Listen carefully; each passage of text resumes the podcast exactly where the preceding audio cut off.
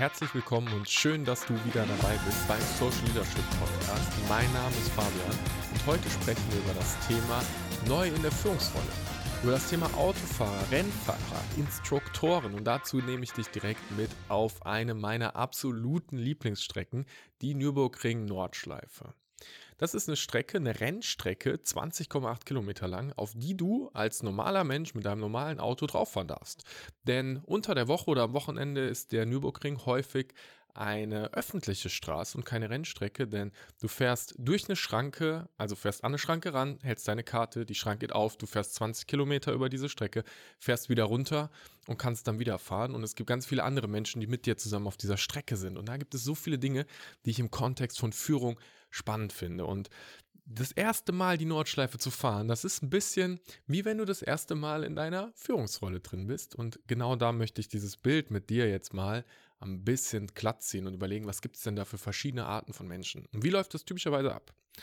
Ich selbst fahre öfter Nürburgring, ich kenne die Strecke ziemlich gut und eine der wichtigsten Sachen dabei ist No Ego kein Ego. Wenn du auf die Strecke fährst, dann geht es darum, dass du Spaß hast, dass du im Moment bist und dass du gut und gesund und heil wieder runterkommst.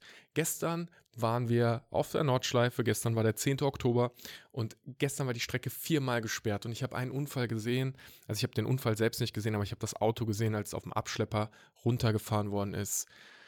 Mann, Leute, ich hoffe, dass dem, dem Menschen, der das Auto gefahren ist, nichts passiert ist, weil dieser Wagen war einfach ein Haufen Elend. Ich kann es gar nicht sagen. Absolutes Wrack. Es ist ein Desaster gewesen. Es hat so ausgesehen, als wenn er gebrannt hätte, aber das kann natürlich auch eine subjektive Meinung sein. Und das war einfach nicht schön. Viele Krankenwagen und die Strecke war zwei Stunden lang gesperrt wegen Aufräumarbeiten, weil die Leitplanke neu gemacht werden musste. Also es ist einfach ein richtig unangenehmer Unfall passiert. Und das passiert im Leben doch auch immer wieder, nur dass halt, wenn wir im Unternehmerischen unterwegs sind, diese Unfälle nicht so hart sind. Aber wie oft passiert es, dass du als Führungskraft ähm, mal die Kontrolle verlierst und vielleicht jemanden anraunst, jemanden emotional wehtust, jemanden verletzt und dein Mitarbeitender braucht auf einmal eine Weile, um damit wieder klarzukommen. Weil du gerade einfach Schaden verursacht hast. Okay. Und das macht gar keinen Sinn. Schaden zu verursachen macht einfach keinen Sinn, weil es ist für dich selbst nachteilig, es ist für die Leute in deinem Umfeld nachteilig und es blockiert sogar noch das gesamte Umfeld. Also dadurch, dass eine Person jetzt einen Fehler gemacht hat und einen Unfall gebaut hat, war für alle anderen zwei Stunden lang die Strecke gesperrt.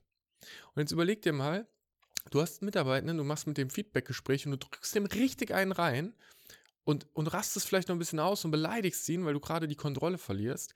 Und glaubst du, dass der rausgeht und es keinen Einfluss auf dein Team hat? Das ist natürlich Schwachsinn. Natürlich hat er Einfluss aufs Team. Okay, was passiert also, wenn du das erste Mal auf die Nordschleife fährst?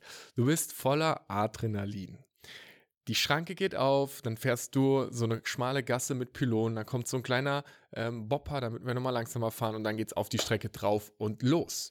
Und was die meisten Menschen machen ist, dass sie dann aus dieser Ausfahrt rausfahren und direkt Vollgas geben und direkt auf dieser langen Geraden ist es ein bisschen uneben und das Auto wird mehr oder weniger in, wenn es genug Leistung hat, ähm, weiß nicht, vier, fünf, fünf Fällen direkt das ESP anmachen, wird sagen, wow, das war zu schnell.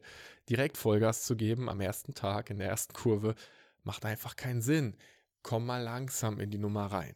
Und dann hast du Adrenalin, weil was passiert auf einmal? Du bist am Fahren und dann kommt von hinten einer, der schneller ist. Und auf einmal ist vor dir einer, der langsamer ist. Und dann kommt die Kurve und dann ist der Bremspunkt noch da und dann steht die Sonne auf einmal. Und auf einmal bist du so, oh, das passiert so viel auf einmal und dann musst du dich noch konzentrieren und musst ja fahren die ganze Zeit und bist überfordert. Im Job sind das die Entscheidungen, die du auf einmal treffen sollst. Der Mitarbeitende, der von der Seite kommt und sagt, ey Chef, kannst du mal kurz. Es ist das neue Projekt, was du von deiner Führungskraft auf einmal gesagt bekommst. Es ist die neue Aufgabe, die du zu tun hast. Vielleicht noch alte Aufgaben, mit denen du dich beschäftigen musst. Und auf einmal kommt Überforderung und Stress. Und ich kann dir eine Sache sagen, wenn du mal 100 Runden gefahren bist, dann wird es entspannter. Weil dann weißt du, wo du bremsen musst. Dann weißt du, wo du beschleunigen darfst. Dann weißt du, wo die gefährlichen Stellen sind. Dann hast du den Spiegel besser im Blick. Das habe ich gestern mit meinem Kumpel Jakob länger besprochen, wo ich gesagt habe, weißt du, wenn ich nach vorne auf die Straße schaue, dann nimmt mein Auge ja trotzdem wahr, was im Rückspiegel passiert. Ich gucke da zwar nicht direkt hin, aber ich weiß oder ich sehe und nehme das wahr. Und ich nehme auch wahr, was da passiert und kann dann viel, viel schneller reagieren. Ich brauche viel weniger Zeit, um rauszufinden, kommt einer schnell, ist einer langsam, was muss ich gerade tun. Es ist die Gewohnheit. Und genau hier kommt jetzt der erste Aspekt rein. Wenn du wirklich guter Fahrer werden willst, und du weißt es vom Autofahren, dann holst du dir jemanden neben dir, der dir sagt, wie es geht, einen Fahrlehrer. Jetzt ist es so, dass wir im Ego natürlich sagen, ich brauche doch keinen Fahrlehrer. Naja, also ich, das ist jetzt schon ein bisschen, ne, ich bin ja kein Anfänger. Ja, okay, ein Fahrsicherheitstraining. Ich mache mal so ein ähm, Führungskräfte Zwei-Tagesseminar. So ein Fahrsicherheitstraining macht schon Sinn. Okay, cool, ja, mach das mal, das ist in Ordnung. Und dann bist du wieder auf der Strecke und hast die Hälfte vergessen.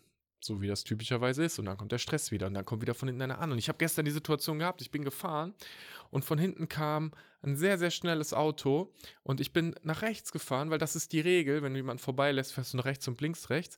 Und er hat aber anstatt vorbeizufahren, ist er direkt auf mich auf und hat hart gebremst und hätte so einfach vorbeifahren können. Ich habe es gar nicht verstanden und es war äh, knapp. Und es ist jetzt nicht so, dass ich auch gebremst hätte oder so, sondern er hat sich für mich einfach merkwürdig verhalten, weil er die offensichtliche Regel von ich blinke rechts und dann kann er links vorbeifahren, nicht, ja, in dem Moment nicht gemacht hat. Und es bringt aber nichts, mich aufzuregen, weil ich weiß ja auch nicht, was seine Situation gerade war. Ob vielleicht, ähm, ja, was, was seine Situation einfach gerade war. Also Verständnis haben, durchatmen und aufmerksam sein. Und was ich dann gut finde, ist, wenn du halt anfängst zu fahren, also wenn du in deiner Führungsrolle drin bist, dann gibt es halt verschiedene Dinge, die du mit der Zeit tun kannst. Und wenn du von einem normalen Autofahrer zu einem Rennfahrer wirst, und das ist das Bild, das ich nutzen möchte, dann hat jeder Rennfahrer meistens einen Instructor, mit dem er redet.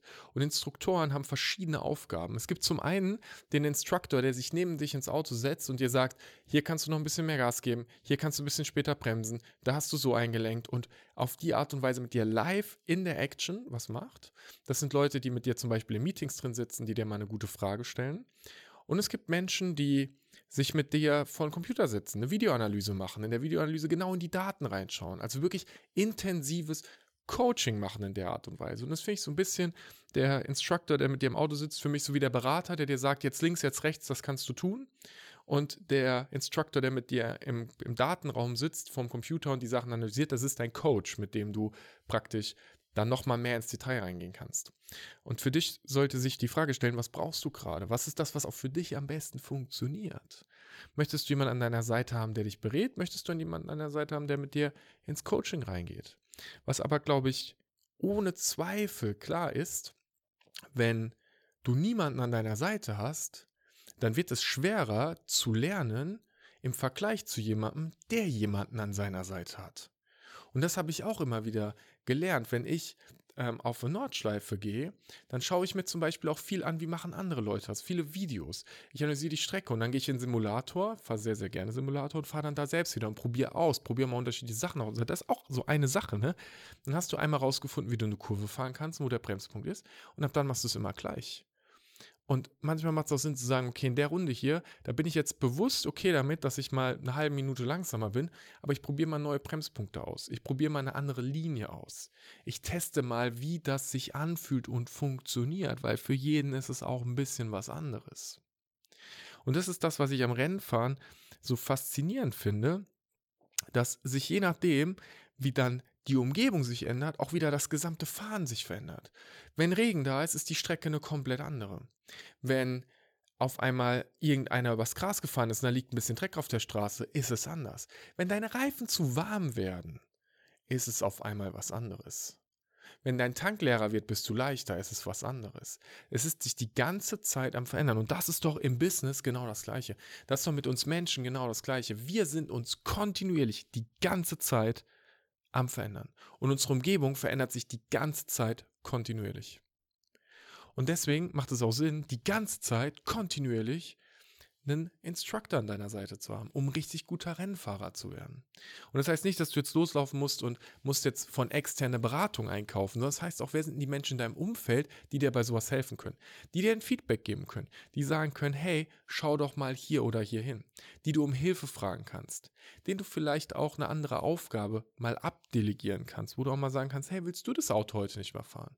Das ist eine der wertvollsten Dinge, die du als Führungskraft tun kannst, auch relativ früh schon, zu sagen, okay, es gibt bestimmte, ich habe zum Beispiel jemanden, der als mein Stellvertreter agieren soll oder dem ich, den ich aufbauen möchte, dass er sozusagen im Team eine wertvolle Aufgabe auch machen ähm, kann. Und dann sagst du, hey, pass mal auf die Entscheidung, triff du die doch mal. Gib die Entscheidung ab.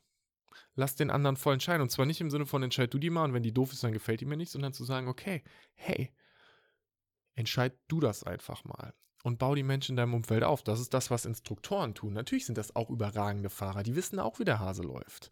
Aber trotzdem haben die sich dafür entschieden, andere schneller zu machen, das Potenzial von anderen zu nutzen, jüngeren Menschen eine Chance zu geben.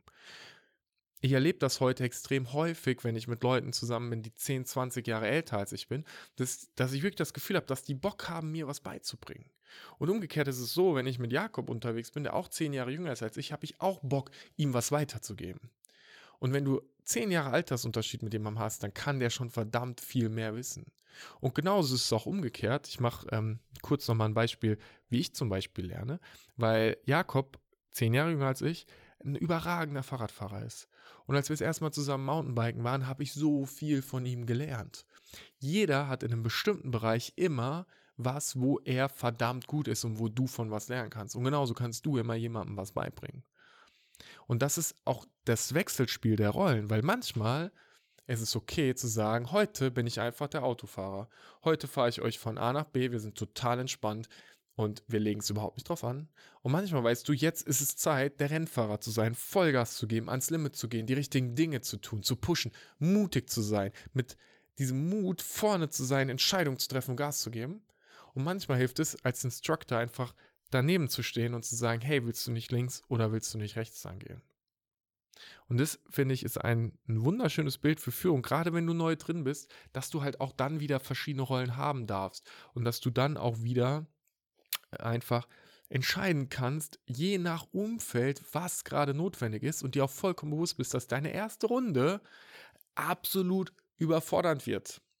Und nach 10 Runden wird es schon entspannter, dann weißt du, wie der Hase läuft. Und nach 20 Runden ist es noch entspannter. Wenn du mal 1000 Runden gefahren bist, oh yeah, man.